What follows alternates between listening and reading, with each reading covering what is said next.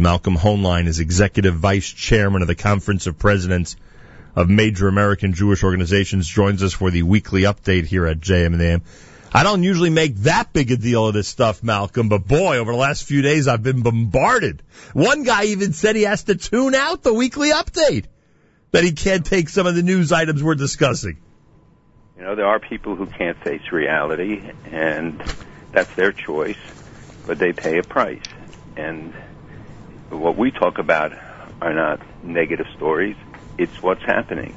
And people who listen, and I hear all the time from people who do, uh, the only people who can end up being optimists are people who are realists, mm. people who face life as it is. It's what Torah teaches us in virtually every week's parsha. This is not something you can exempt yourself from, and if you you choose to opt out, which is their choice, then your children or grandchildren will pay the price. Man, there you go. Whoever thought that we'd actually get into the positive message this quickly? Amazing. I love it. Very important words. Uh, Malcolm, a lot of news this week siding with the White House in a foreign policy power struggle with Congress. The Supreme Court ruled Monday that Americans born in the disputed city of Yerushalayim, I love how AP writes that, in the disputed city of Yerushalayim cannot list Israel as their birthplace on passports. This goes back to 2002. Congress went ahead and approved the passport law. And eventually all this with the Zivotofsky family, as you and I have discussed on the air before, gets to the Supreme Court. The decision is a 6-3 decision. Your reaction? Look, the decision was not a, a decision about Jerusalem. It was a decision by the part of the court. It was a decision about presidential prerogative and foreign policy formulation. And it, it ruled in favor of uh, the president's refusal to allow to to order that Israel be put on passports and other official documents, uh, as was called for by the law that was initially passed by Congress in an effort that we led in 2002. And if you remember, Senator Moynihan and others, right. we had a huge event at uh, on Capitol Hill. Um, but the, the the essence of this is is, uh, as I said, a legalistic issue. It's tr- it is also true that uh, President Bush did not implement this law, nor did anyone else before.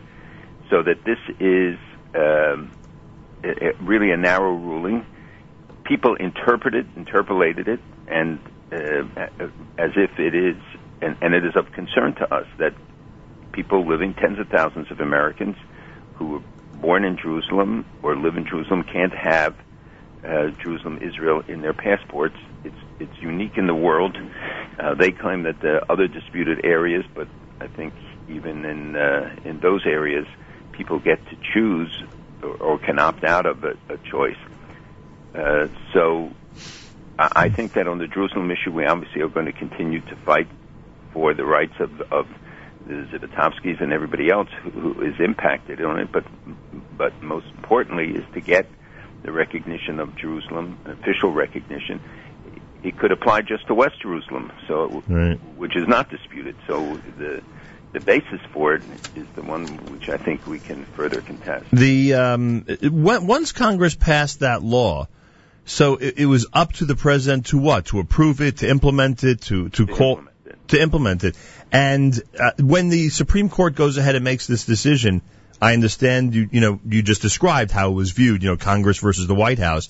But is that essentially what they were doing? They had to make a decision if in fact this foreign policy issue, you know, is going to be exclusively a White House issue, you know, commander in chief, they have to make this type of decision. Or on the other side, you know, Congress. That's exactly what it was. That was exactly what it is. And is there anything? And and, and if you looked at the the uh, the Chief Justice, uh, John Roberts, issued uh, a dissenting point of view, which is very strong, saying that, that essentially putting the whole thing down. But he was in the minority of the of the three.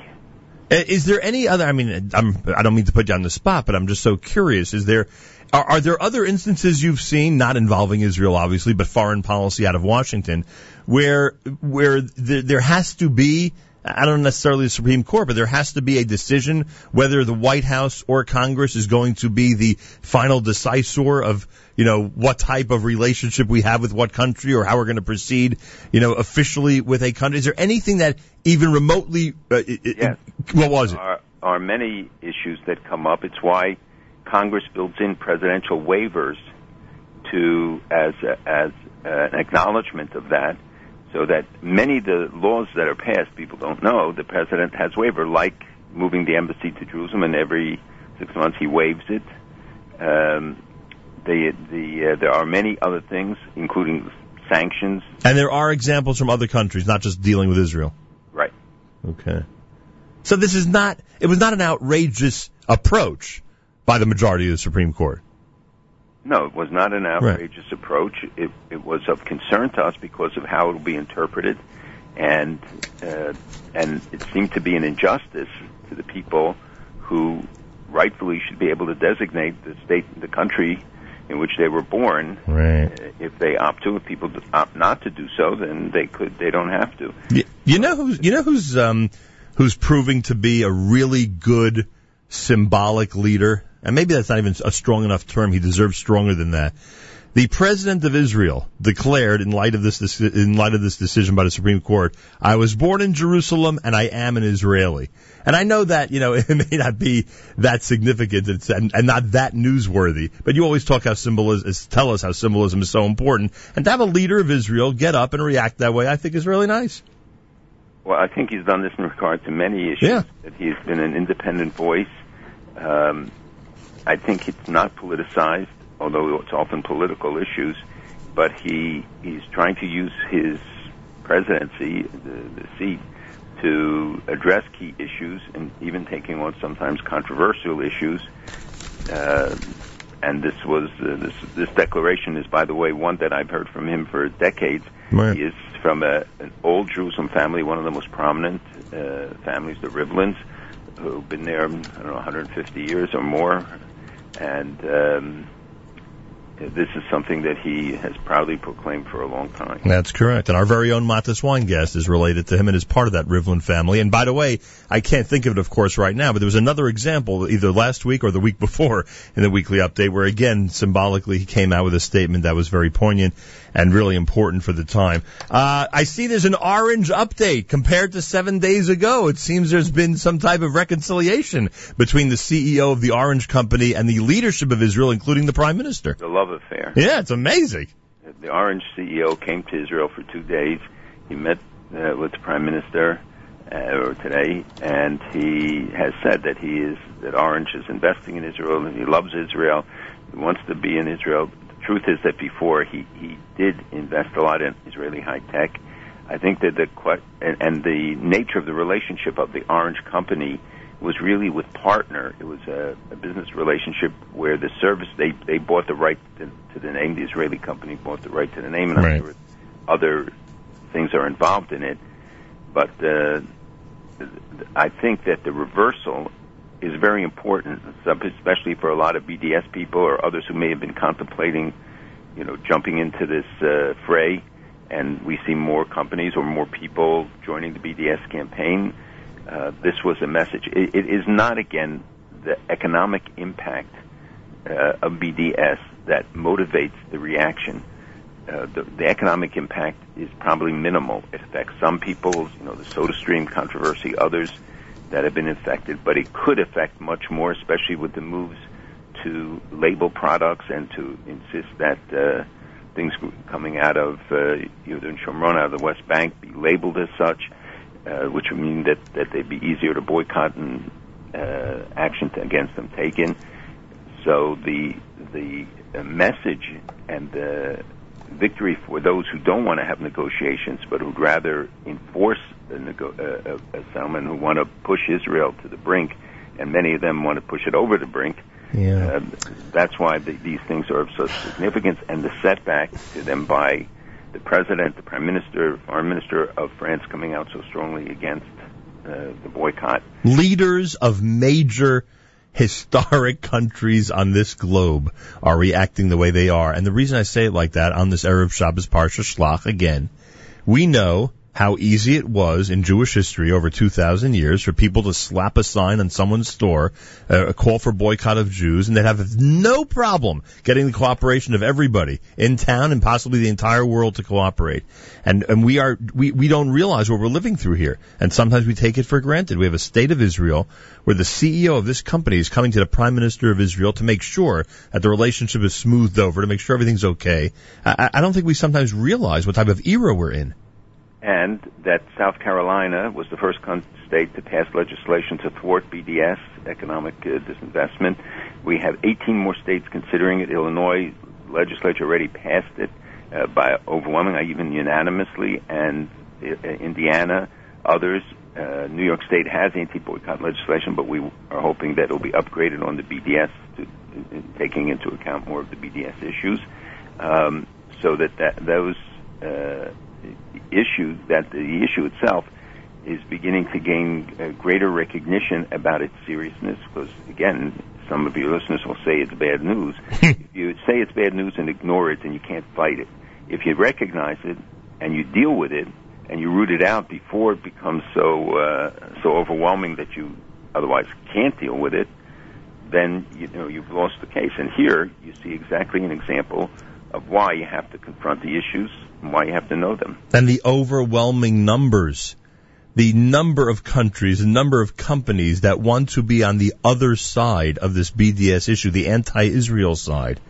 And yet we have this incredible gift and, and this amazing, you know, state of Israel that gives us the opportunity to, to counter all of this and to, and to show the strength of the Jewish people and and the state of Israel. And it was not long ago when it was completely the opposite.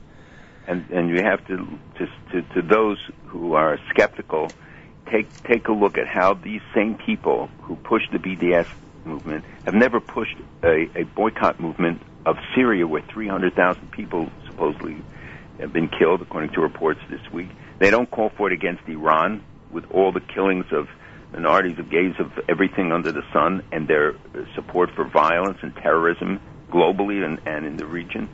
You never hear anybody calling for boycotts of those, of those countries or those uh, entities.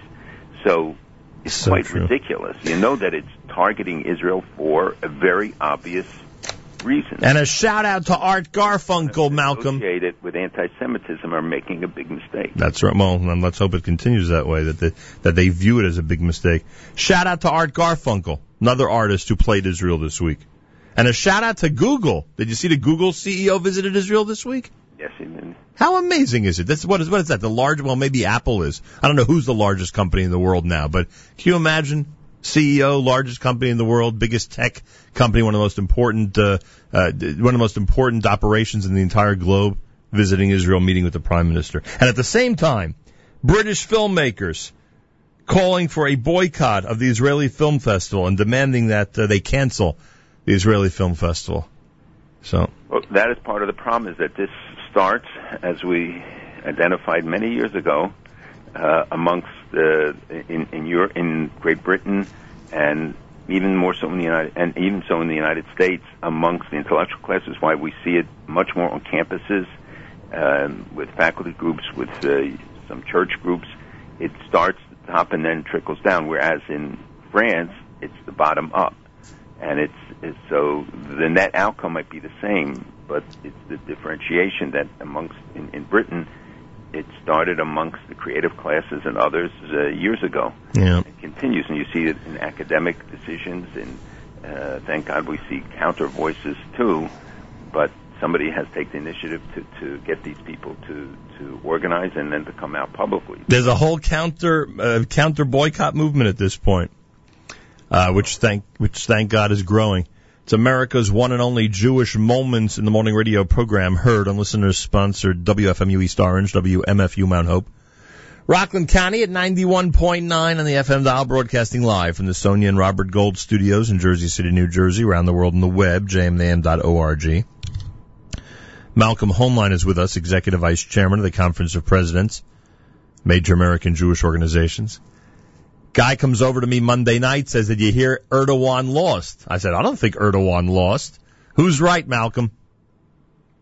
Uh, Erdogan uh, suffered a, a loss, not a defeat.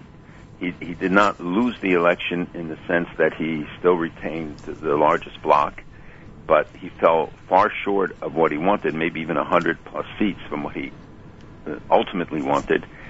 He wants to be able to have a, a singular majority for his party, AKPY, because he wants to change the constitution, institute a presidential system with him, uh, with all the powers vested in the president, so that he could start implementing major changes, including Turkey to more of an Islamist state. Uh, this was a big blow to those aspirations, and the key was that the in, in order to be in the Turkish parliament, you have to get 10% of the vote. The Kurds always fell shy of that. This time they got 10.1, which means which which meant that those votes were not lost or given to to the other parties, and as the majority party, he would get the lion's share of it. Uh, it it's like in Israel, there's a, a, um, a threshold, and then if you don't meet that threshold, those votes are essentially lost or divided amongst the other parties in a proportionate uh, manner to the vote that they got.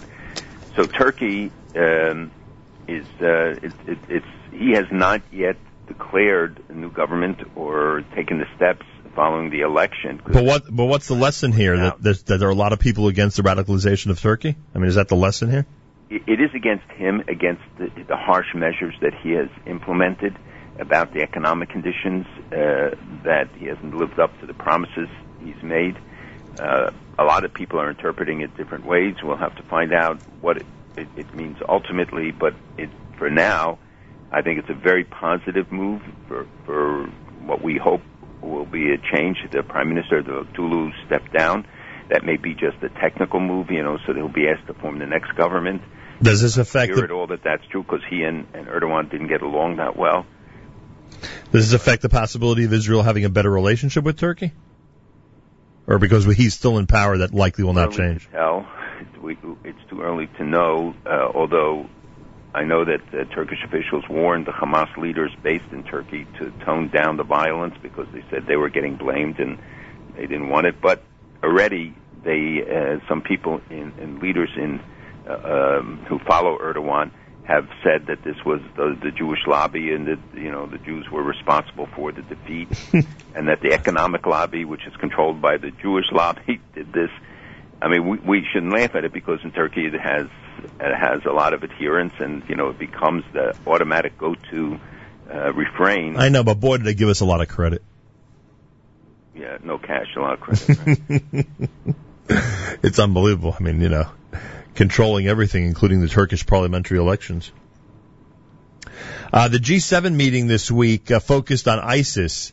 Um, was there any type of report or consensus among the countries that they're actually making progress? Was there any, you know, in, a sense, was there any positive news that came out of that meeting in regard to ISIS? Look, ISIS continues to expand. There, there wasn't a particular plan, and there is no real strategy and as President Obama said there, they, they don't have a strategy yet for dealing with uh, ISIS. We, we just learned that in uh, Kurdish, uh, the Kurdish part of Iraq and the Kurdistan there, they've recruited 500 young people uh, to to join the, them, and, and uh, they are gaining more and more control over the mosques in areas of Iraq and uh, uh, putting in Salafist uh, imams. The the ISIS has developed new technologies where they are, are doing a thing called tunnel bombs, which they learned from Hamas to dig the tunnels like Hamas and you know the network that they and Hezbollah have has in uh, southern uh, Lebanon and Hamas has in Gaza. So they build this network of tunnels and they place a huge bomb inside the tunnel. They're called tunnel bombs, and then they blow up the target from underneath. And when you blow it from underneath and you explode the foundation, the whole thing collapses. Mm-hmm. And this can be targeted, and they have the escape route uh, ready built in with the uh, with the tunnels. And we know that they're building this kind of a network in Iraq and and have had it already in in Syria. The United States is acknowledging essentially because the president is sending more troops to certain areas that they that there's got there has to be some type of escalated I don't know what we call it ground war or military offensive against ISIS I mean, are other countries going to cooperate with the United States on this? We don't see anybody really jumping into the fray. Many of them are skeptical about what, what the United States is ready to do or whether there's an effective strategy, a longer term strategy. We see uh, ISIS uh, fighting Hezbollah right now on the Syrian Lebanese border. Um, dozens have been killed. The number of people in ISIS is really becoming an interesting subject of debate because given the uh, the number of fronts on which they're fighting, uh, the numbers are believed perhaps to be greater than ha- had been assumed, and that they are continuing to expand their outreach in Indonesia, countries far beyond uh, the Middle East. So, and and they have the seemingly endless supply of, of weapons. They also sell oil from the area that they control in uh, in Syria, and uh, will will do so from Iraq as well. So the the trajectory is still unclear, but it, right now it's, I think, still an uphill climb for them. Yeah, that's for sure.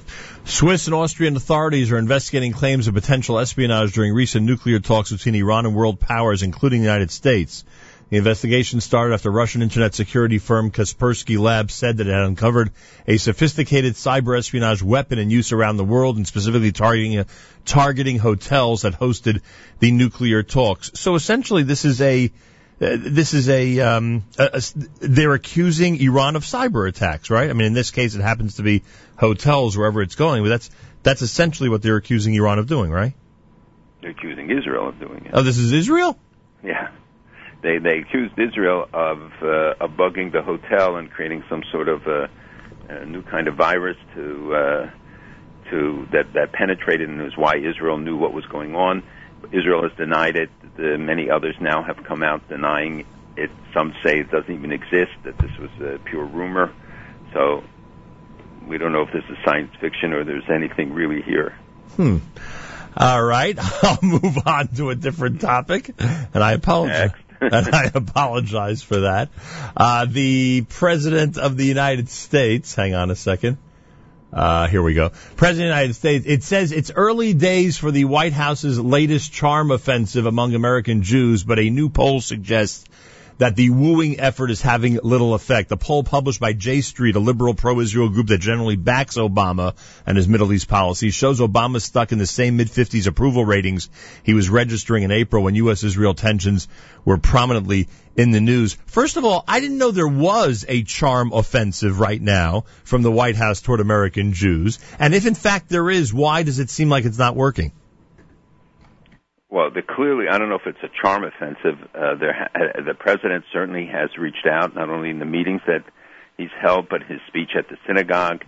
Um, the, the others, uh, Tony Blinken's speech this week, uh, Kerry was supposed to give it, many others, but the president himself giving the interview to Israeli television to Jeffrey Goldberg addressing the issues.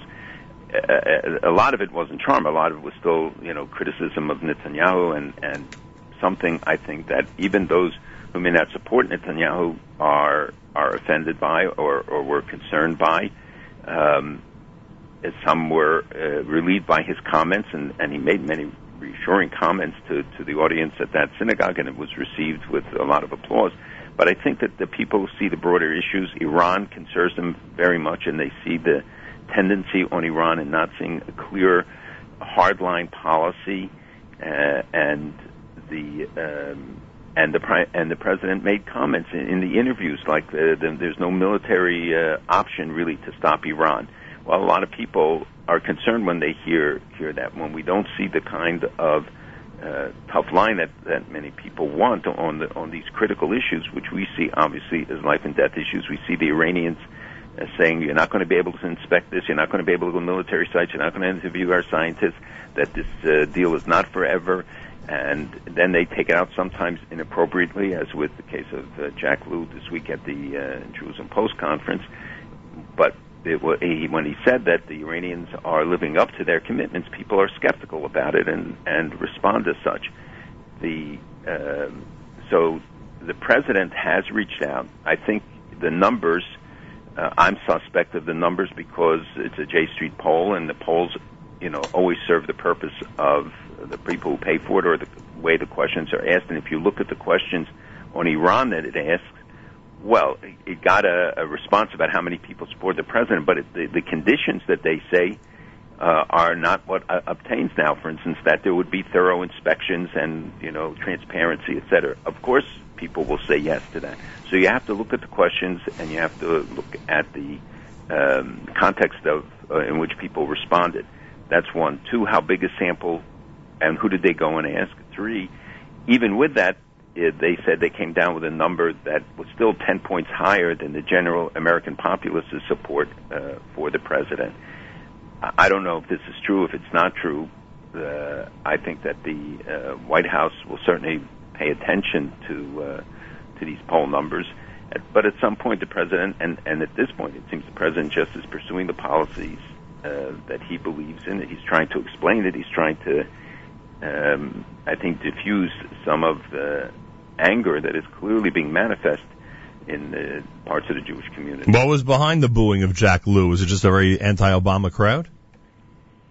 I think largely, no matter what he would have said, uh, but and and because people don't acknowledge the fact that the Treasury Department actually has been leading the fight on sanctions for a long time against Iran, and the Treasury Department uh, led the effort here and around the, the world on that issue.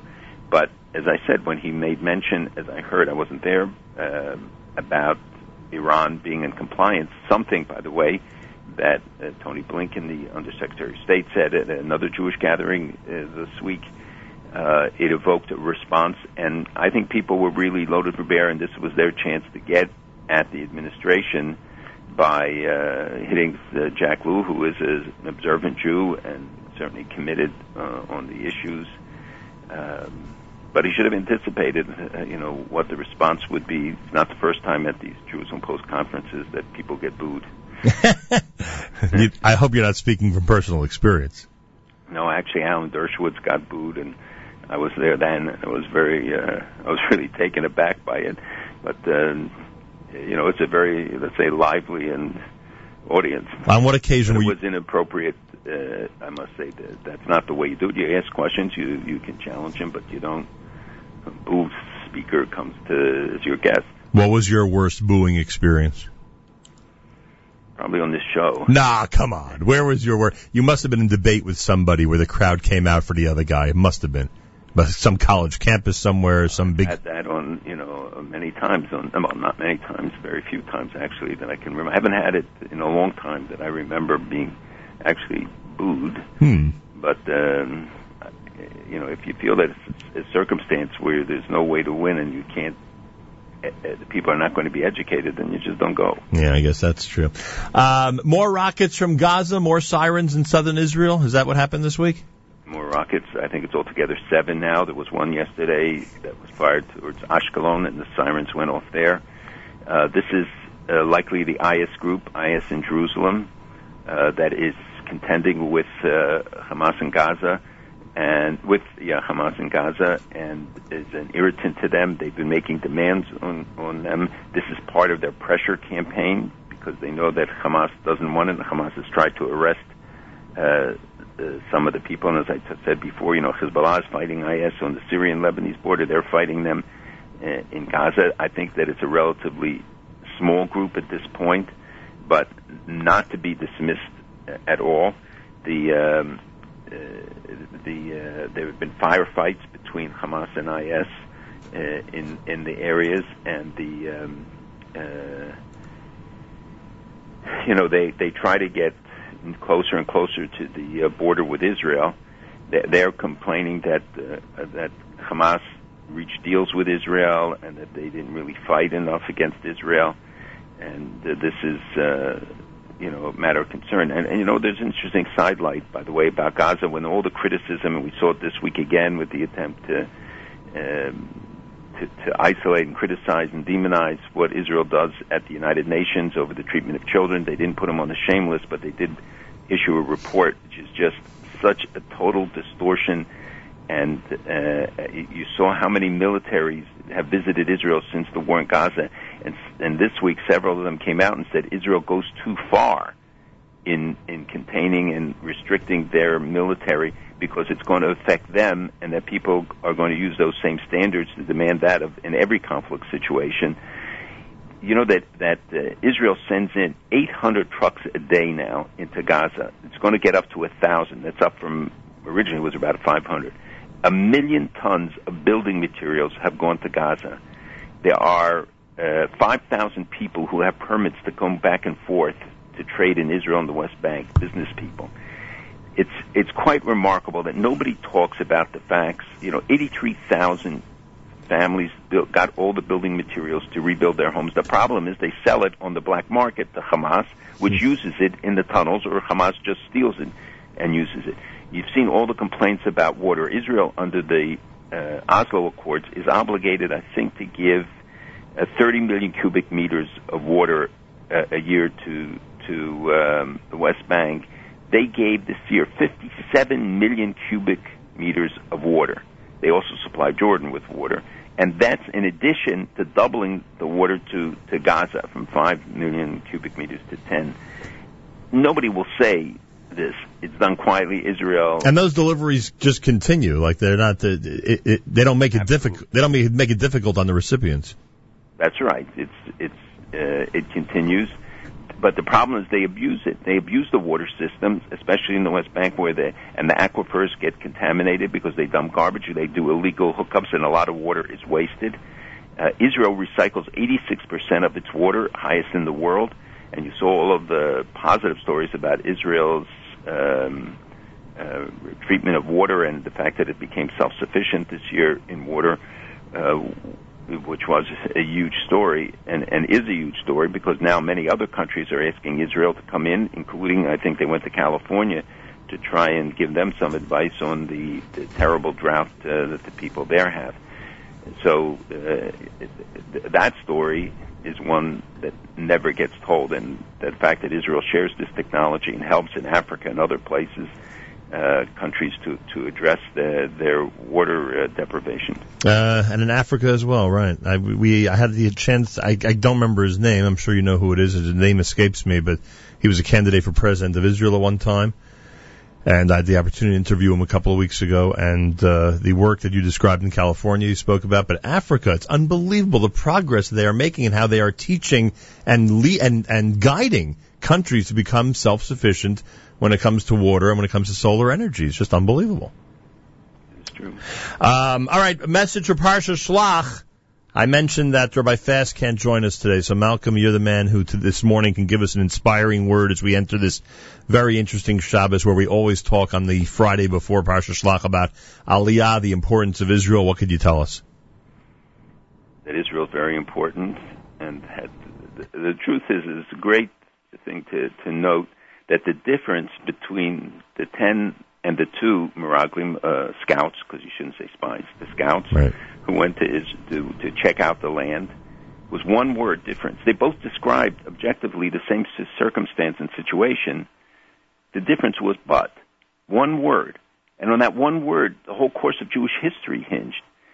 So people have to think about when we talk about Israel, every word counts, every word matters and that the the uh, the attitude and the way we approach it, you know, the optimist versus the pessimist, as we talked about before, you know, they, they the Yoshua and Kalev didn't contradict the facts that were presented uh, by the majority in this case, but they what they did in the in their dissent was to refute the un, the unhealthy attitude as to the ability of the people to go into the land and to win. Mm. They both said it's exceedingly good. The cities are large.